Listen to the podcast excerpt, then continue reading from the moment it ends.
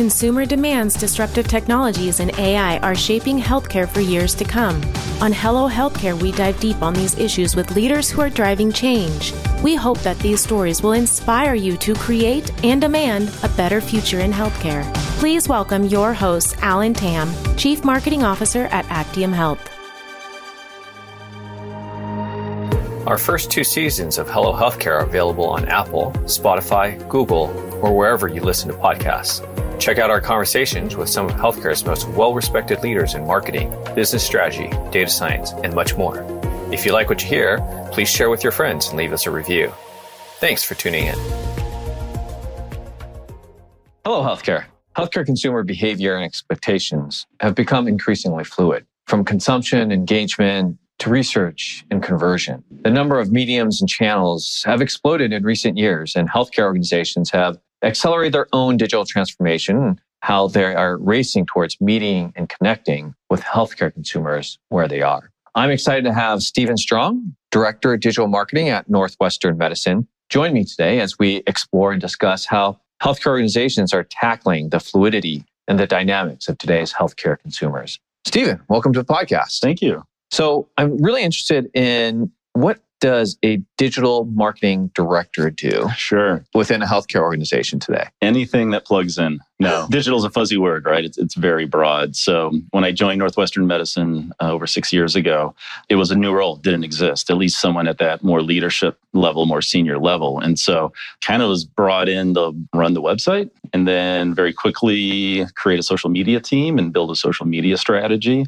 And then that started blurring because it's marketing and the, and the digital paid. But I think in healthcare, more than any other category, quickly got into consumer experiences or patient experience. And so for digital in healthcare, especially a lot of health systems that have not had a strong digital experience perspective, the role in a lot of health systems has evolved outside of marketing into more patient and, and user experiences. Right. So if I've done my research correctly, I understand yes. that you come from a C P G background. Is that correct? I do. Yeah. Prior to Northwestern Medicine, I had not worked in healthcare. So I uh, spent about twenty years on the creative advertising, brand marketing side, both at advertising agencies and then also at large consumer companies like Unilever, for instance, for, for C P G. So really grew up in the marketing, consumer marketing space, and then uh, moved over to healthcare and realized that was very new territory for the industry, and the last six years been really making my path through that, as they say. What's been the biggest surprise for you coming from C P G to healthcare? Yeah, I think, uh, and this is pretty general, not just my experience, as I've brought in other people from outside healthcare into my digital team, it's it's the pace of things. Healthcare is, for a lot of reasons, can be perceived as slower than other industries. It takes a lot more time to have more strategic decisions made and approved, and a lot more time implementing because healthcare by general is just so much more complex than, you know, I've worked in cream cheese, I've worked in hairspray, I've worked in paint.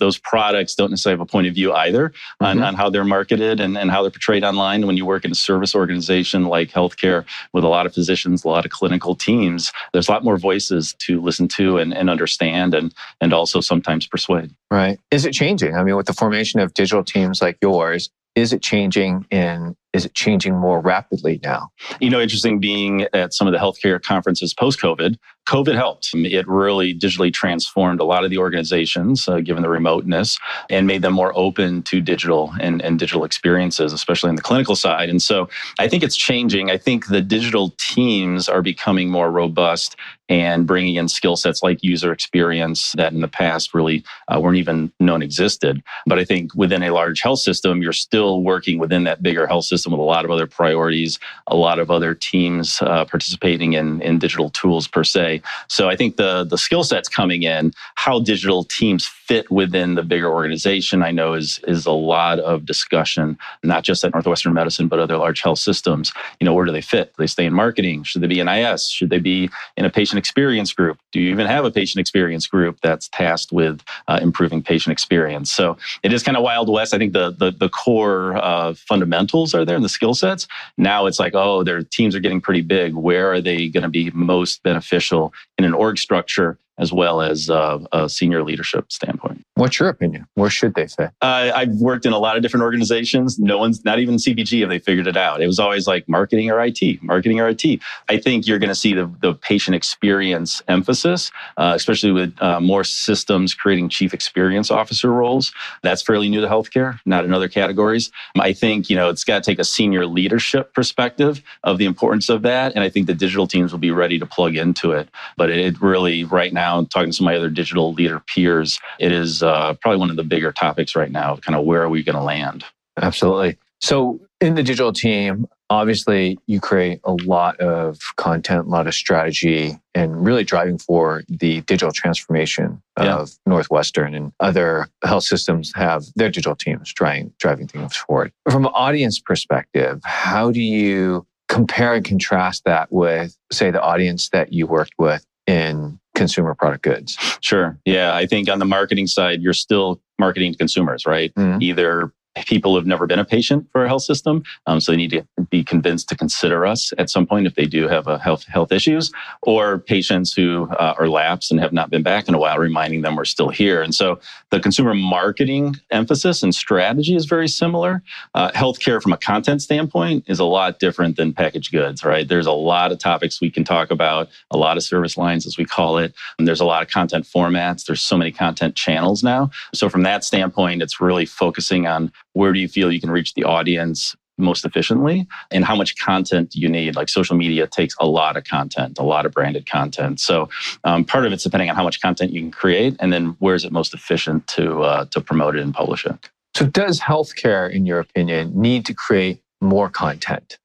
I think you need to create enough content that meets your strategic objectives. And I think that's where having not just a strategic focus of what orthopedics, cardiovascular, what are the service lines, but more importantly, from a, from a marketing standpoint, what is your organization most importantly need to drive patient volume in, and which places, right? So it's not just, you know, drive everyone to one hospital. Most of us in larger health systems have multiple hospitals across multiple cities. And so, you know, understanding where that volume is needed, and digital is a great way to geo-target and, and focus your content publishing. That a lot has to go into it. And, and the digital team just wants that information. The marketing team wants that information. So as much in, the information is available to us, the more we can tailor the content and the audience. Otherwise, you're just doing kind of mass awareness, which uh, is not very cost efficient. Right. So since the pandemic, and as we exit the pandemic, how have healthcare consumer behaviors and expectations change? Everyone loves telemedicine now. Everyone's been on Zoom, right? That's yeah. one thing the pandemic did. Everyone's comfortable with talking to someone through your computer or your phone visually. So I think, you know, a lot of remote care, remote health, that's a big topic. Hospital at home. How do we move our, our still providing quality care outside of our clinical spaces? That's way beyond the realm of marketing, but it is a digital experience. And so I do think COVID and the pandemic made people more comfortable with technology in a in a patient health clinical conversation. At the same time, you know, we were only doing a lot of marketing digitally when everyone was was sheltering in place. So kind of seeing where the media landscape, you know, more broadly is netting out as far as media costs and and what those opportunities are. It's um, still coming together, I think, but it's it's interesting to see the industry was almost on autopilot, I think, the paid media industry.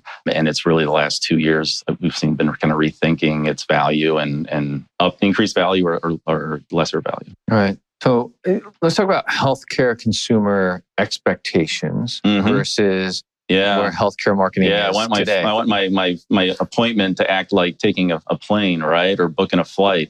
I think that is the comparison of the. Sorry, I'm holding up my phone that doesn't exist. My phone being my care tool and my first touch with my provider, and being able to schedule and reschedule and follow up, just like I would booking an air flight, just like I would booking a hotel stay. That's the holy grail, I would say. I think what's different is travel industry is extremely complex when it comes to data, but it's also extremely structured when it comes to data. Healthcare, just as complex and much less structured. And so the functionality that you expect through a travel app, you would expect could be just as easy in a healthcare app, or maybe even easier. Behind the scenes, unfortunately, not that way. And so because being able to just even book an appointment, finding when a physician's available, getting that appointment reserved, you know, knowing you're showing up with your phone to prompt you before you get there, that all seems pretty doable in a technology. I call it the laws of technology physics. Like you can totally do it. But a lot of health, most health systems, behind the scenes, it's so complicated. Just trying to pull that together takes takes a lot of effort. And a lot of a lot of health systems would love to have that that seamless experience. And we're just struggling to, you know, get the right tools in place to provide it. Why? If everyone wants the same ultimate uh, goal, every, everyone wants that holy grail. Uh, it's uh, coming from, again, you know, coming from outside healthcare into healthcare, I've never seen a, an industry, and this is not just Northwestern Medicine, this is across the board, an industry that organically grew such complex in-house data structure and databases, and where's the data? Who has access to the data? How do you, you know, we've got a data lake that's probably the size of a of a small ocean, you know, and and all the data's in there somewhere, but you know, who's going to find it? How do you find it? How do you make it self-service? And you know, there's a lot of technology companies trying to solve that for us, which is great. They haven't quite done it yet for the most part, but you know, once that that middle layer is in place to, you know, allow the kind of very simple user tasks to interact with very complicated and complex data um, and databases. Once that's in place to allow that to happen, it'll it'll be light years progression. Um, I can't wait.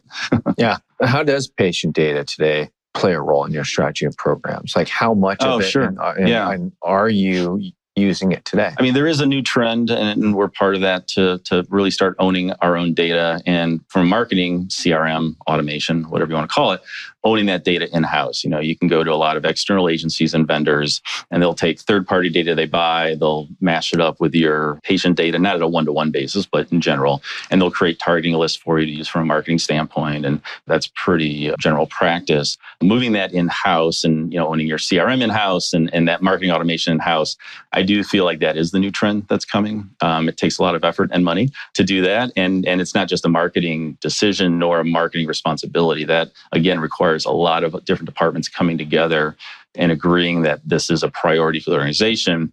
Marketing may be one of the more faster near-term benefits of that, beneficiaries of that. But there is a feeling now, I think, that you know there's a lot of other departments that would love to have access to that data for other needs beyond marketing, but it's just not one place. So I do think marketing as a driver for the need for that seems to be something that's a trend that's really happening. Um, that'll have, I think, benefits well beyond marketing for organizations once the data is in one place and, and you can you can access it and, and utilize it. So C R M adoption and implementation as a trend yeah. in healthcare. Yeah. Is that the right move in your opinion? Oh, I think it is. I mean, I think it's natural. I, again, it's it's one just one area where, you know, healthcare, for better or worse, is behind most other categories. So it's a, it's a common strategy.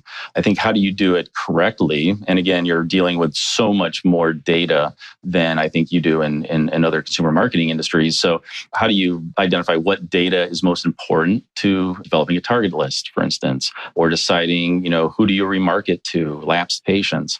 And then more importantly, again, where do you evolve? Volume. So if I'm selling hairspray, you know, I don't have to worry about if the Walmart down the street has it in stock and C V S doesn't. They all pretty much carry my hairspray. But in healthcare, you know, we've got availability in one one clinical facility or not the other, depending on what your clinical treatment is. You know, there might be availability or not. And so that, again, inherently makes it more complicated to decide how do you capture that data, leverage it, and market to the right people, and not drive people to try to make an appointment where then they can't get in for six months. You know, it eliminates It really damages your brand reputation um, as well. So again, it's it's so much more complex than uh, than I've seen elsewhere. But I do think, you know, A I is coming. We were just talking about that. So A I is coming. Hopefully it helps. Uh, I think a lot of those vendors and those types of systems are just, you know, hopefully going to just bake in A I into what they offer. And you know, as a marketer, I don't even I probably have to even know that A I is happening or or what. It just makes things more efficient. And I think that for us is like,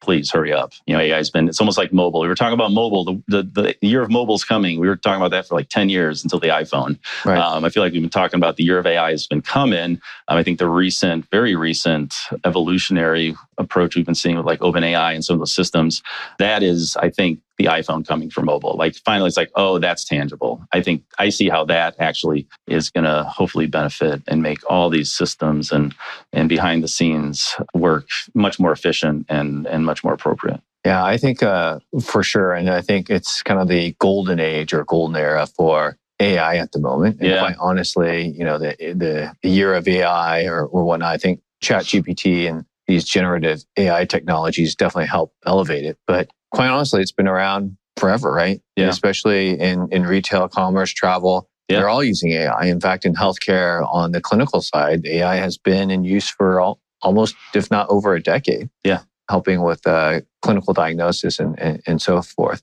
So is there a place, and what is the place for A I on the business side mm-hmm. of healthcare? I think if we can just make processes more efficient, you know, rather than hiring someone to sift through C R M data and build a targeting model and kind of pull all the switches necessary, if you can automate that, you know, it, it frees up a marketing person's time to, to do other things. And so I do think if it makes more efficient, more effective speed to market for programs, I think the marketing team obviously will still own the strategy. They'll own the channels. They'll own the creative content. But I do think that that data, especially on the analytics side, um, trying to, you know, how do you crunch behind the scenes data to get to an R O I for a campaign, which requires a, a lot of lot of clinical data and, and patient data, again, within a firewall. So it's all protected. But, you know, there's a lot of activity that's happened there to get an R O I for a direct mail campaign. And if A I can really automate that and everyone believes it's telling the truth, right. Skepticism is always part of it, yeah. Then I do think it's going to allow every everyone, any health system that, that leverages it to be more effective and be more accurate with their campaigns, which is what we want. We want to make sure our patients or potential patients understand the care we can provide. We want to get that message in front of them. We just need to get in front of the right people. And that's hopefully where A I can really add value. Hello Healthcare is brought to you by Actium Health. Healthcare leaders use Actium's C R M intelligence to identify their highest risk patients and drive them to care. Increase your patient volumes, revenue growth, and improve your quality scores today. Learn more at actium health dot com. And now, back to the show. Why is there skepticism in A I?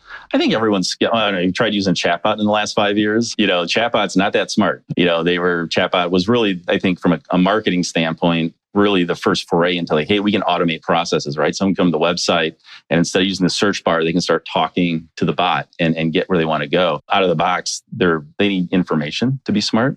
And again, a lot of that information is limited. So they kind of weren't that smart. You got to, you'd spend a lot of time building a knowledge management system to feed the chatbot. And that's a lot of people power and that's a lot of effort. And so I think the idea of a chatbot automating search queries or automating a website experience was the holy grail. I think everyone quickly realized, oh, it's just giving you links to pages. So maybe mm-hmm. it's a little bit better than a site search. But again, now with generative A I and everything coming out, oh, it can actually become more of a conversation.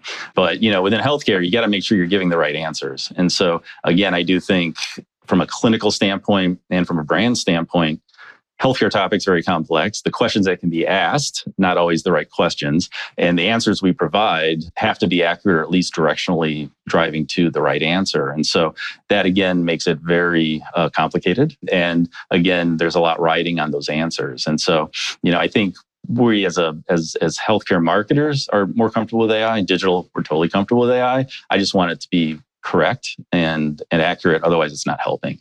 And so I do feel now transformationally that's coming. Like, oh, now I could have, I could see a chatbot actually seeming to be intelligent, starting to sound like a real person and, and adding value. Where in the past, it's it was it was interesting, but not something we would have ever launched at scale. So Siri and Alexa don't cut it. Siri and Alexa don't cut. I still can't get Alexa to answer my questions. I wish that'd hurry up and get some generative A I. I still fight with her sometimes about what I'm trying to get an answer for. So Siri wins. Siri, uh, I'm not a Siri user. I can't quote on Siri. I mean, I'm an Alexa loyalist, even though uh, we don't agree most of the time. Fair enough. Fair enough. So one of the things that you've recently talked about is leveraging TikTok yes. in healthcare, which yeah. I find nothing controversial about TikTok. Absolutely not. How did this idea come about? And tell me more about it. Yeah, sure. So uh, we launched our TikTok channel two years ago, actually two years ago, April. So it really is our two-year anniversary. And one of the things I had accelerated when I joined Northwestern Medicine is I built an in-house social team. We built between a couple departments, came together, and we brought all our social media in-house. So the strategy, the content calendar, the publishing, the content creation, the community management, analytics, everything to run social channels. And I'd done that in, in at other companies. And so, you know, as we built up the resources and, and brought that together, we've had we've got a really solid social team. And we had uh, pretty much, I, I would say, figured out Facebook, Instagram. Twitter's always kind of hanging out. You know, I think like everybody else, we spent about six months with Snapchat and decided it wasn't really appropriate for from a marketing standpoint. And so TikTok was coming through. And it was for the kids two years ago, right? It was predominantly twenty-somethings and younger. And I've got kids and they were all like, two of the three were consumed by TikTok. Um, so we knew it was a compelling social channel. We didn't know, is it going to be appropriate, you know, not for healthcare, because I think health information is very appropriate for TikTok, but is the audience, right? So, you know, we're predominantly, like many health systems, our audience from a marketing standpoint is older, thirty-five plus. And so at that point, TikTok was younger. But it seemed to me as Facebook was getting like extremely mature and Instagram was getting there, that, you know, more and more people were probably going to be kind of dabbling in TikTok and maybe it becomes their second social platform of choice. So we chose two years ago to, I call it pilot, which is my words for uh, not sure what's going to happen, so don't hold me to it. And we agreed not to spend a lot of effort, but you know, you do have to create content. And so we launched doing a couple of videos a month, got a lot of experience with just the TikTok style because it is very unique compared to other social channels. Videos on TikTok look very different than videos elsewhere. And if you take a video from another platform and just publish it on TikTok, it looks out of place. And so that creatively, from a content standpoint, is it was a nice challenge. Like, okay, how do we create content that feels TikTok, but is still representing a, a national healthcare brand? And so uh, that was year one and just getting learnings from it. And fortunately, in the last year, as TikTok's continued to grow, it's continued to grow because it's acquiring older users. And so some of the research I found recently that was published, I think it was sixty-five percent of users in the U S are over age thirty, which is pretty good. Before that, like a year prior, it was about thirty-eight percent. So okay. TikTok's been growing. I think they got all the teens. There's no more teens to capture. Uh, and it's growing because it's skewing older and, and older audiences are getting engaged with it. And so that gave us a pretty good comfort level that, okay, year one was learning how to use it. Year two was, okay, let, let's make it a formal part of our social media platform. It's still, I would say, not as emphasized as Facebook and Instagram because very large audiences, very robust uh, paid media capabilities there. But it's coming. And as long as the country doesn't ban it, I think we'll be okay. We're kind of waiting to see what happens there. How do you measure success and effectiveness of yeah. the content that you create and deliver on TikTok? Yeah, we've got our benchmarks for the other platforms, which helps. It's your typical impressions or views along with engagement rates, shares, likes, that type of thing. And so the same common analytics can apply to TikTok. I think what we're looking at right now is the, the analytics from TikTok is much more basic, I would say, than the other platforms. As a newer platform, and one that's just exploded exponentially, your analytics is views. Is pretty much it, right? You can get some engagement rates, but it's it's really views. So from that standpoint, it's pretty basic. We've started dabbling with paid media on it, and right now, and it's it's really early days, but it just seems to be a much more efficient paid vehicle. As far as, you know, we spend, let's say, a thousand dollars. How many views do we get for a thousand dollars? Way more views than we're getting in, in Facebook. And so, you know, Facebook C P Ms have been rising the last couple of years. That's that's pretty common known fact. And and C P M just means it's it's less efficient use of our dollars. I don't think we'll dump Facebook and move over to, to TikTok per se, but the fact that we can, you know, demographically target and geo-target yeah. on TikTok with, with paid spend, and we're seeing uh, really good efficient video views coming out of it, gives it gives it promise. Amazing. So definitely bleeding edge. Yes. I've heard of very few. Not a good healthcare term, by the way. yes, yes. Play on words there. So what's what's next? Oh, what's next? Yeah, what is next? The, the A I stuff's coming, so that that's definitely what next. I think in social media marketing, TikTok's what's next. I don't whether or not Twitter flames out, we'll see. That's the new frontier for now. I think there's a lot, well, the big topic right now, and there's some some sessions most recently at, at this conference, is privacy and HIPAA. And now HIPAA and P H I being applied more broadly outside of patient, one-to-one patient. So you're logged in MyChart portal, patient portal, that applies now to just public websites. And your I P address is now considered P H I, and mm-hmm. the content you're browsing with your I P address, even though it's not you, it's your device, is considered P H I. Uh, it seems to be, based on direction the government's been giving lately. And so how a health system in the past could share user data with our advertising partners, with our media platforms to more highly optimize our, our media dollars and our targeting, not on a one-to-one basis in aggregate, but it still uses I P address. And so,